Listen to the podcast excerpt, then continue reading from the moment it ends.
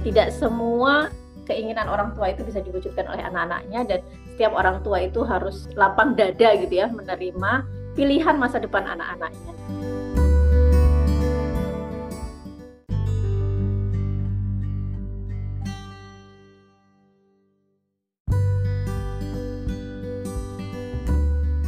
Ini udah saya baca sih bulan Juni kemarin, tujuh prajurit Bapak, karangan penulisnya dari Wulan Nuramalia. Wulan Nuramalia ini kayaknya penulis baru. Dia seorang mahasiswa, eh seorang yang bekerja di bidang kesehatan, dan dia lulus dari Fakultas Kesehatan, program studi keperawatan, jadi seorang perawat. Nah, diterbitkan oleh Media Kita, penerbitnya Media Kita di Jagakarsa, Jakarta Selatan. Nah, eh, buku Tujuh Prajurit Bapak ini menceritakan tentang sebuah keluarga yang mempunyai tujuh anak, dan kebetulan anak semuanya dari tujuh anak itu laki-laki semua. Benar ya, dari yang pertama tadi Dava, kemudian Randy, kemudian yang ketiga Raga, satu Raga, kemudian yang keempat itu namanya Iqbal, eh Yoga, kemudian Iqbal, kemudian yang kembar dua, yang bungsu itu Rai dan Putra. Jadi satu keluarga punya anak tujuh, laki-laki semua. Tertariknya karena anak saya juga tujuh, barangkali ada yang bisa saya ambil pelajaran. Ternyata tidak terlalu menarik untuk itu. Jadi tujuh anak ini terlahir dari seorang bapak yang berprofesi sebagai seorang tentara, dan keluarga besar dari keluarga tersebut itu kebanyakan tentara, dan mereka punya obsesi bahwa menjadi prajurit itu adalah sesuatu yang yang harus gitu, yang harus di, diteruskan gitu di keluarga itu. Namun sayangnya dari ketujuh anak dari si bapak yang prajurit ini tidak ada satupun yang menjadi tentara. Jadi ketika bapaknya berharap anak pertamanya apa menjadi tentara, atau setidaknya mereka mau meneruskan sekolah, baik itu jadi apa di angkatan darat, angkatan dan dan angkatan lainnya, tapi ternyata anak pertamanya ini memilih menjadi pelaut. Demikian juga anak yang kedua, dan baru ada anak yang ketiga yang akhirnya jadi seorang polisi. Sekalipun harapan bapaknya itu jadi tentara, tapi anaknya ternyata memilih jadi polisi. Sebenarnya dari anak pertama bapaknya udah kecewa, kenapa? Karena dia tidak mau masuk tentara. Kemudian yang kedua juga, kemudian yang ketiga sekalipun ya kecewa juga gitu kan, karena harapannya jadi tentara ternyata polisi. Tapi Uh, lebih apa lumayan lah gitu loh, me, me, apa, bisa diterima. Kemudian yang ketiga ternyata anaknya pengen jadi penulis. Kemudian semua anaknya tidak ada yang jadi tentara. Jadi bapak ini sebenarnya agak kecewa, tapi ketika suatu momen dia bisa menerima gitu loh, menerima apa yang menjadi pilihan anak-anaknya, bahwa itu semua itu yang terbaik bagi mereka. Dan ketika bapaknya sudah mulai apa, menerima itu, justru anaknya yang merasa gitu, merasa bahwa ternyata mereka tidak bisa memenuhi ke, keinginan bapaknya, sampai pada anak yang terakhir gitu. Yang terakhir itu masih S M A ketika itu, dia uh, mau gitu ya, mau untuk uh, sekolah di di apa di bidang itu, tetapi sekalipun uh, tidak tidak sesuai dengan keinginan anak tersebut. Makanya si kakak-kakaknya juga uh, membriefing adiknya, kalau kamu memang tidak pengen ke situ ya udah, nggak usah dipaksakan, dan kamu tidak perlu memenuhi keinginan bapak ketika memang di apa dalam dirimu sendiri itu tidak mau sekolah di situ gitu. Nah, ternyata dalam perjalanan waktu bapaknya meninggal gitu karena suatu suatu apa ya suatu kecelakaan. Jadi di masa lalunya ternyata si bapak ini punya musuh.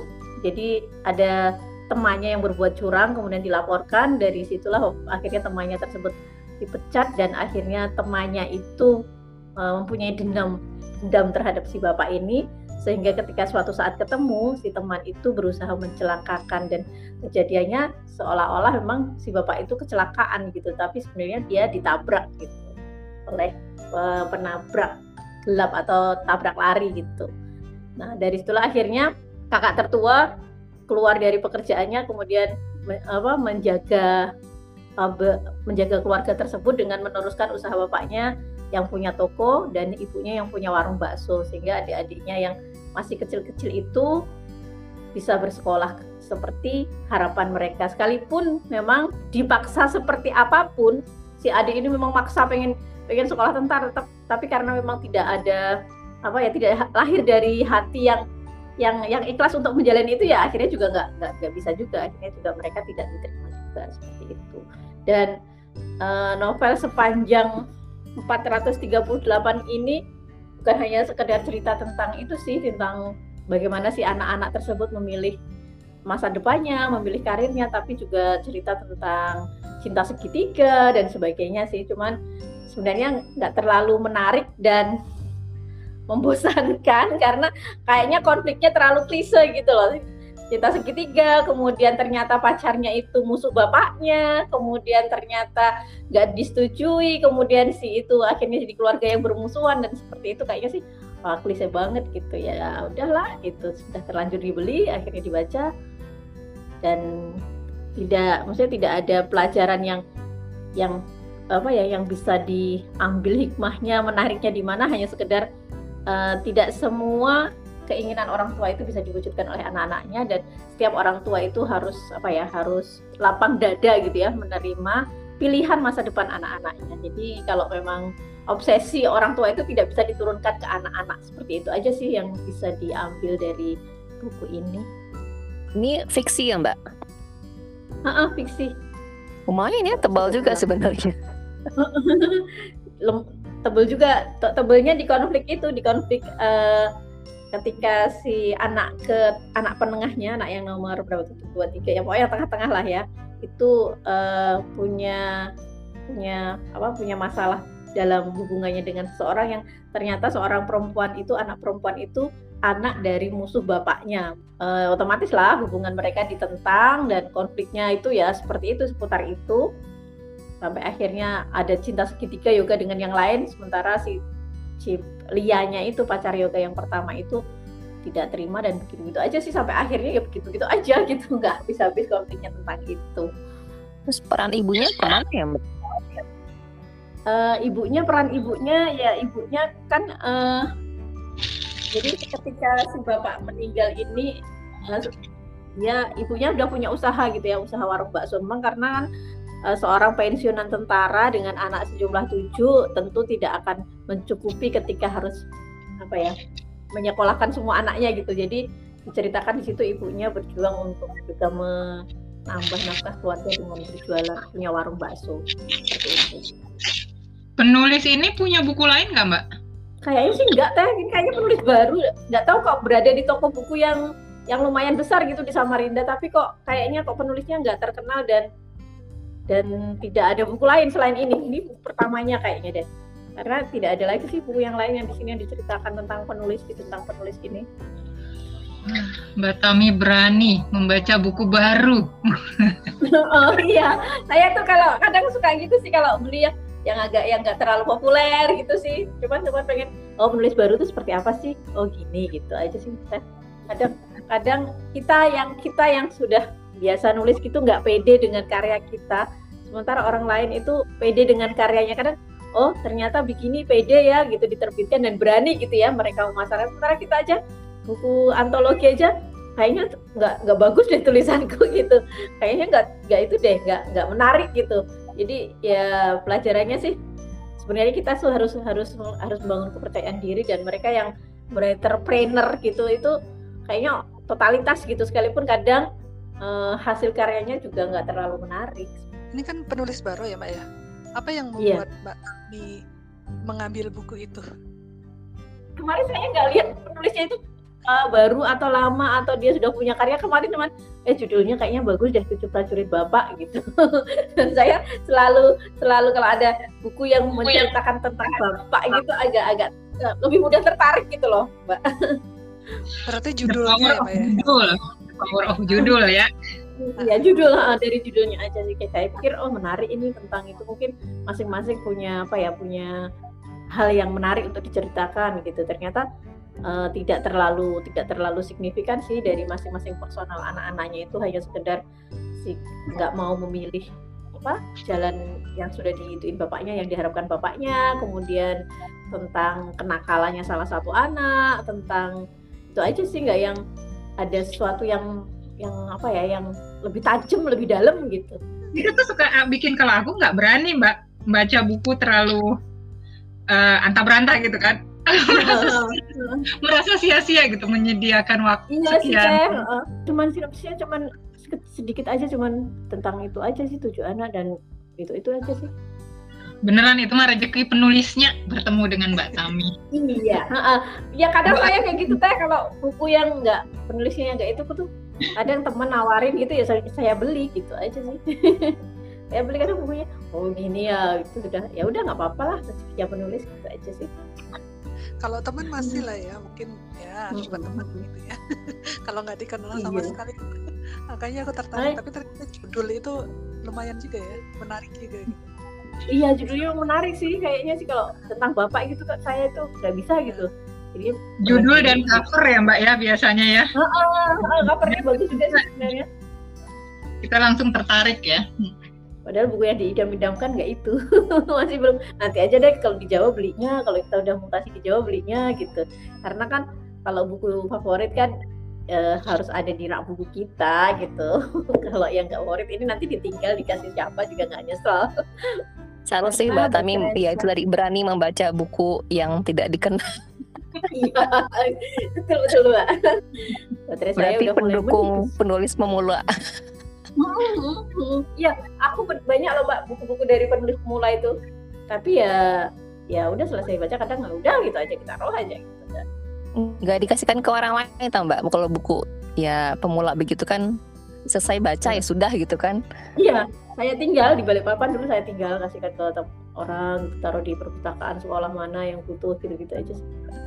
Akhirnya yang yang benar-benar buku yang yang maksudnya yang yang legend gitu ya, kalau gitu buku-buku yang memang benar-benar anak-anak suka, kemudian semua itu suka dan dibacanya lebih dari satu kali yang saya bawa. Kayak bukunya Tere Liye yang serial anak itu kan, anak mama itu, itu anak-anak itu biar lima kali juga diulang lagi tuh kalau pulang. Baca lagi, dibaca lagi, ya udah saya bawa gitu. Jadi seleksi alam ya, akhir-akhirnya anak-anak juga memilih. Karena anak-anak ikut baca. Tergantung genre juga nggak kalau memilih buku untuk penulis pemula itu? Uh, enggak juga sih Mbak, saya judul aja sih kalau gitu. Kalau penulis pemula biasanya judul aja. Oh ini kayaknya judulnya menarik, kayaknya sih berdasarkan asumsi saya juga sih, nggak berdasarkan pendapat umum. Tapi kalau buku-buku yang sudah dibaca orang gitu, kalau orang itu mengatakan bukunya bagus, memang saya pengen gitu. Kayak Mbak Ami, buku Mbak Ami, Mbak Ami bahas apa gitu, kayaknya bukunya pengen deh, itu masuk daftar saya tulis gitu. Atau teman-teman dulu waktu masih ngajar gitu, teman-teman rekomendasi buku apa yang bagus gitu, ya saya beli gitu, saya beli itu dan itu masih saya bawa. Saya jelaskan benar ngajar gitu. Oh bagus gitu, itu saya beli. Mbak Tami, aku jadi inget ya kemarin tuh ada sosok Kompas yang dia itu selalu mereview ring gitu ya, mereview karya seni uh, orang perempuan-perempuan yang tidak terlalu beken gitu. Jadi mungkin kayak pop, apa masih orang-orang baru tiba-tiba jadi ingat yang kami mereview khusus buku-buku penulis-penulis baru gitu. Ya kali ya, tapi saya itu ya tes statis ya, tes kalau ngasih penilaian takutnya nanti orang jadi iya, ya, ya mungkin kita nggak bisa melihat keunikan. Ya mungkin akhirnya dari sekian banyak yang nggak bagus, kalau ketemu penulis baru yang bagus, hmm. ya itu yang direkomendasikan. Gitu. Jadi kayak ibu itu juga, iya. dia tuh dia melakukannya sampai hampir tiga puluh tahun loh mbak, hampir tiga puluh, tiga puluh lima tahun lebih gitu ya, uh, melakukan review karya-karya seni itu gitu kan. Dia juga bilang kalau misalnya ada yang nggak bag, nggak menimbulkan rasa istilahnya dia, uh, dia juga nggak berani ngejat itu jelek. Jadi dia nggak memilih untuk nggak usah ditulis gitu loh, gitu loh mbak. Bisa yang kayak gitu. Kalau misalnya terlalu underrated ya nggak usah ditulis gitu. Tapi kalau yang bagus kan perlu perlu kita naikkan. Nggak banyak orang yang berani loh baca buku orang-orang ini gitu kan. Itu keren juga mbak. Bener kan, aku tuh sama kayak kayak Ami kan nggak berani baca buku orang-orang yang baru, karena baca yang bestseller yang ramai orang baca aja masih panjang kan daftar kita gitu. Tapi kalau ada yang berani merekomendasikan karya-karya uh, baru gitu, hebat lah gitu. Iya, Boleh lah nanti, tapi kayaknya sih uh, memang saya ada hampir sebagian besar tuh ada teman yang ngasih kayak hadiah, itu tuh ya pengarang-pengarang pula sih yang mereka masih baru nulis gitu, itu ada hadiah-hadiah tuh berapa ada, tapi ya ada yang belum dibaca juga sih. Saya memang kenapa saya baca gitu kadang, oh nanti setelah ini akan dikasih ke orang gitu aja sih, biar biar nanti selesai dibaca dan ditulis ya sekedar review untuk diri sendiri sih, karena kan oh ingat pernah baca buku ini gitu. Siapa tahu kan dari pengarang pemula itu nanti suatu saat dia akan dicetak ulang. Itu bisa juga. Ya, jadi pemikirannya beli, terus nanti kalau nggak suka dipakai orang lain gitu ya Mbak, dikasih ke orang lain. Jadi tetap bermanfaat ya. Iya Mbak.